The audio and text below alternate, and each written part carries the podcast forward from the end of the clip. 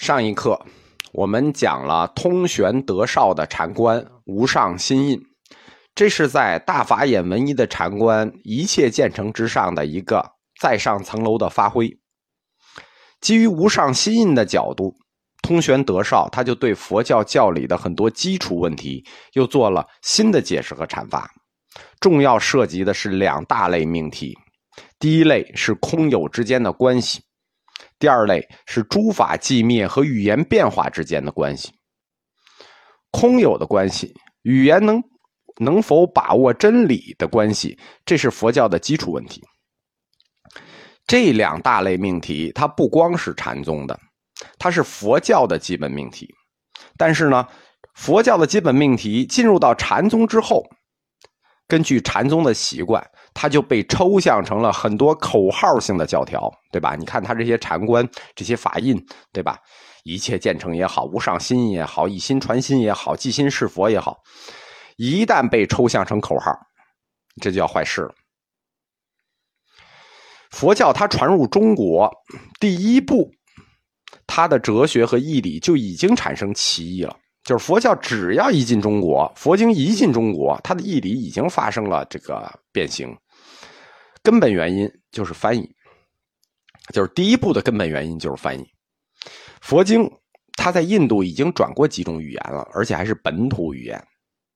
那佛陀本人说的，那就是西摩揭多土语，然后后来又转成了梵文在印度，然后再到中国字，拼音文字转成象形文字，这个跨越比我们想象中的要大。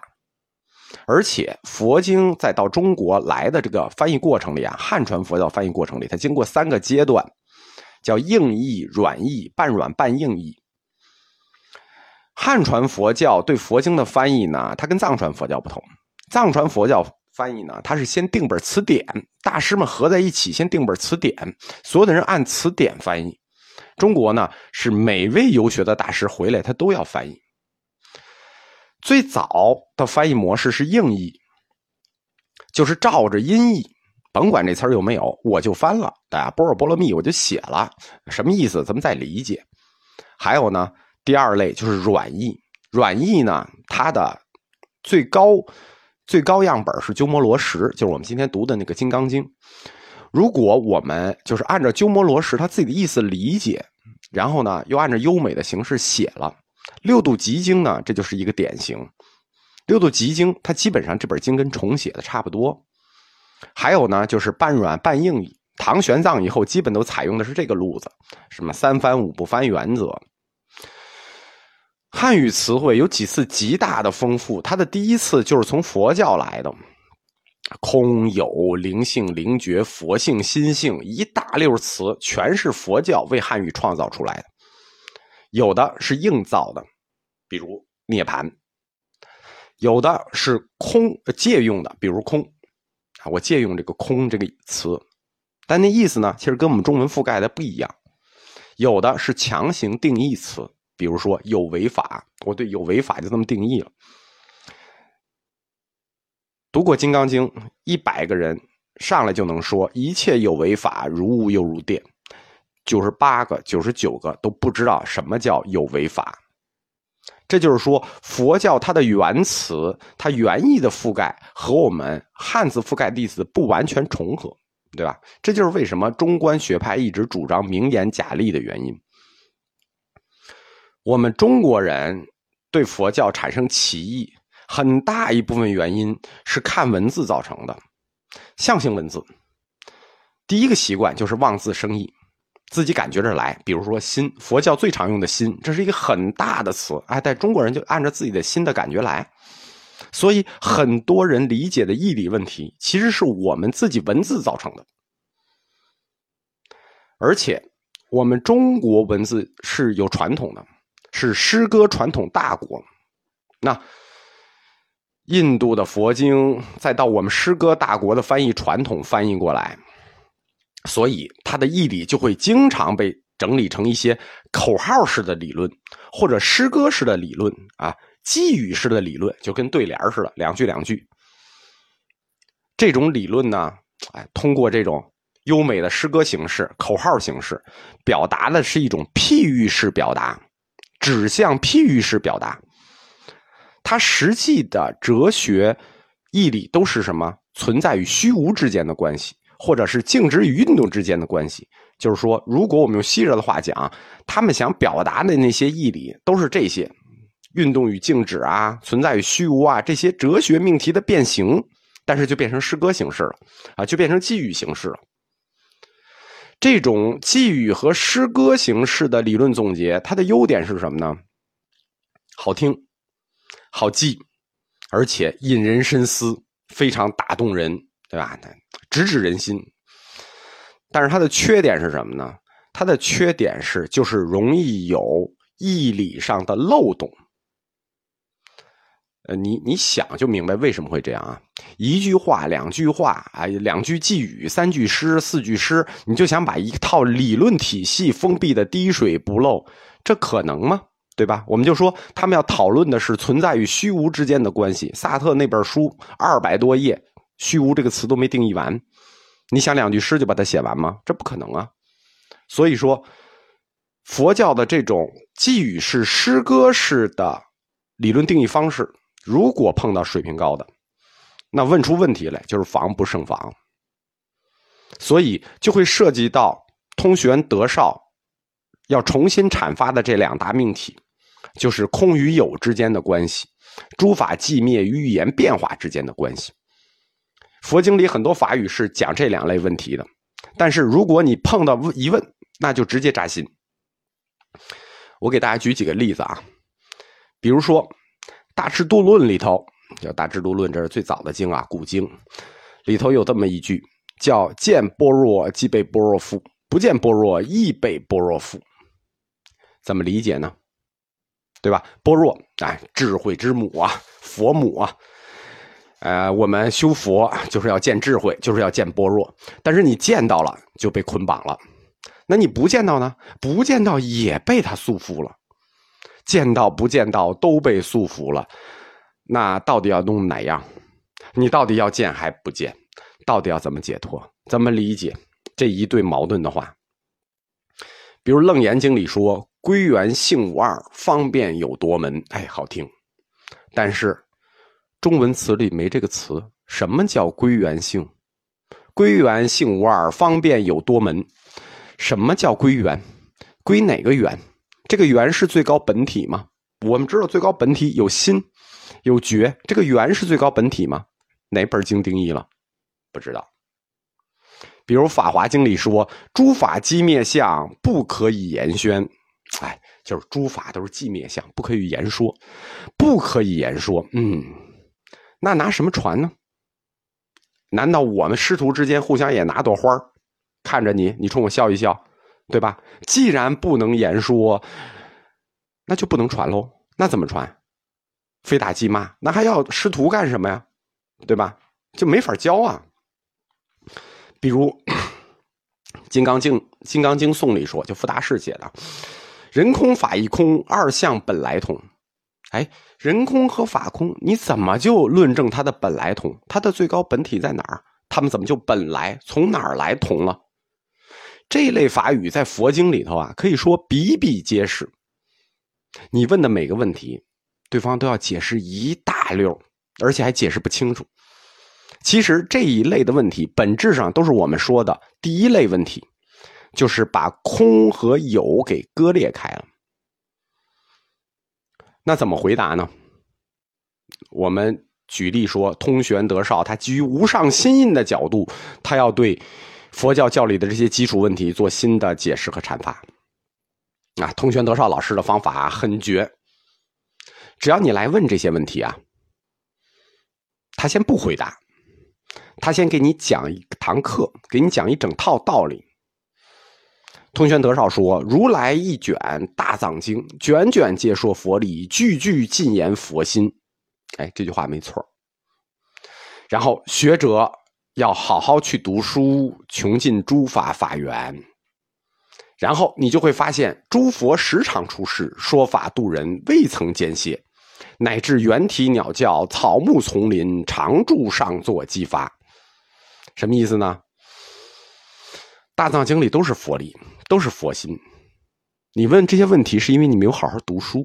如果你好好读了，那你就发现，大自然里头诸佛常在，一直在说法，并没有停，自然就是在说法，啊，猿啼鸟叫，哎，自然界草木丛林，他们说法常住上座发机，就是无时无刻不在想法点醒你。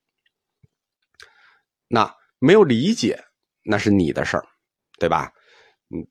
为什么没有理解？我说了，你要好好读书，小同学。所以，他这一大溜的回答，就是说，你要善于读经，善于参解，对吧？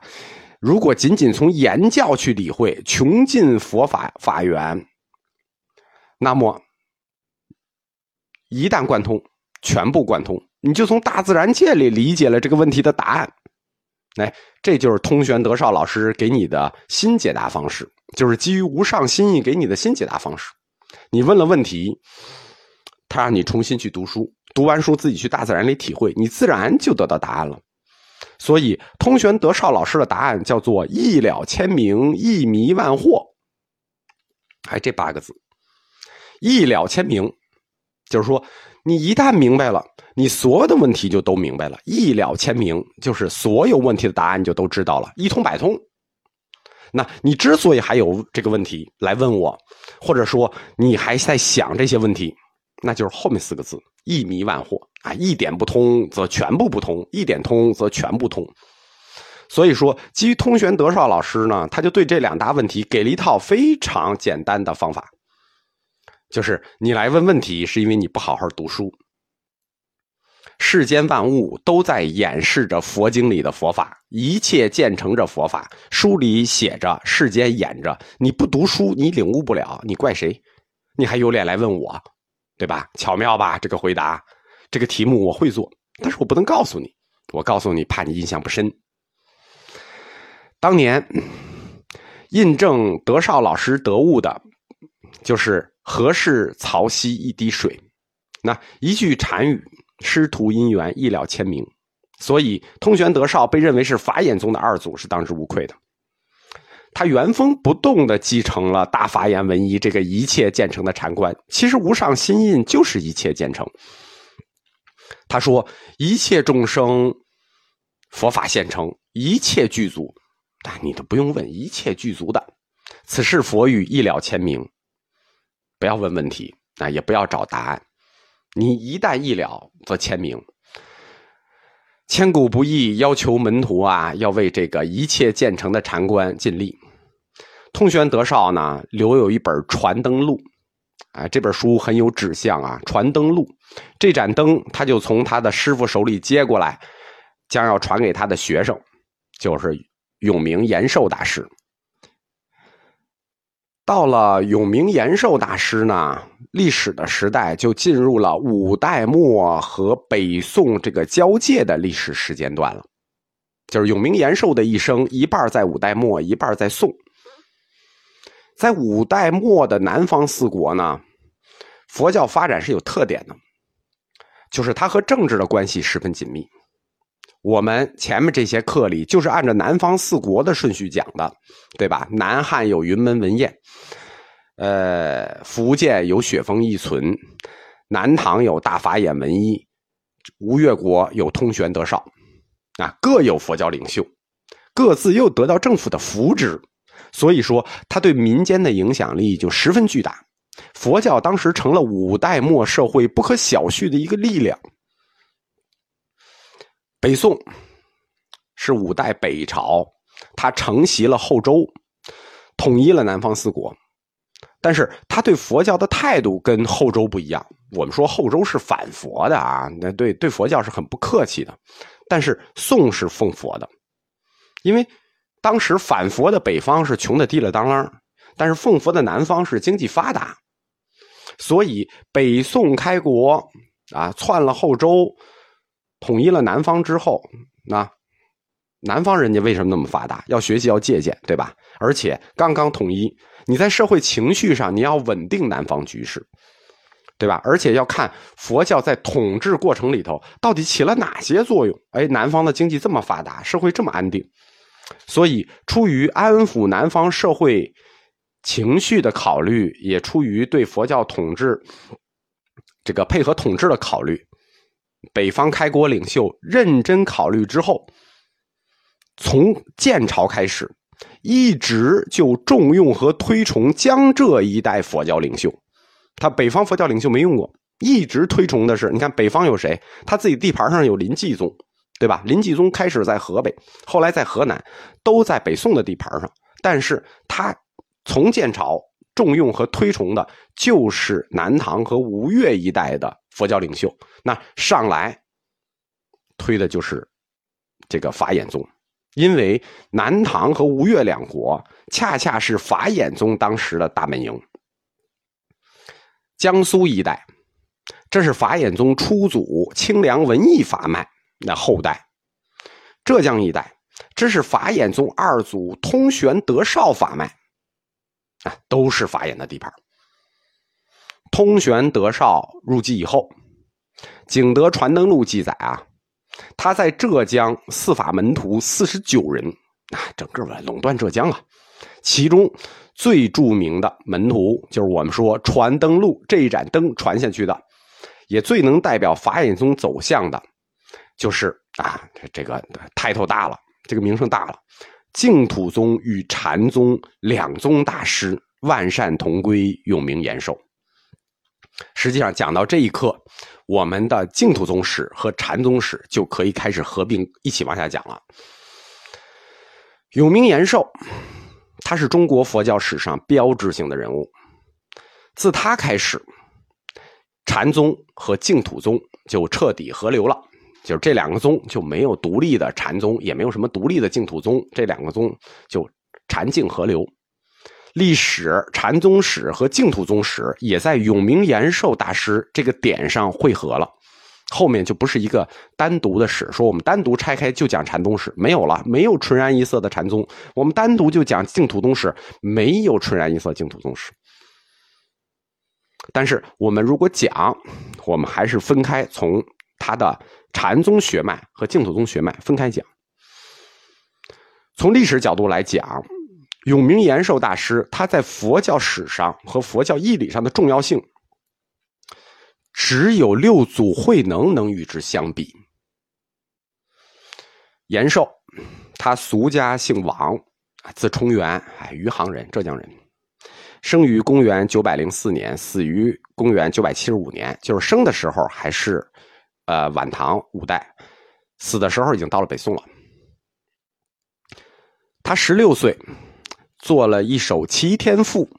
送给当时浙江执政割据的这个前处吴越王，哎，很有才，受到了吴越王的赏识，给了一个官做，就是余杭库吏。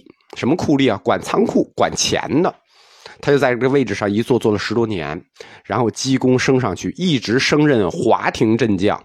华亭镇将就是今天这个江苏松江、上海附近的镇将，一直在管库。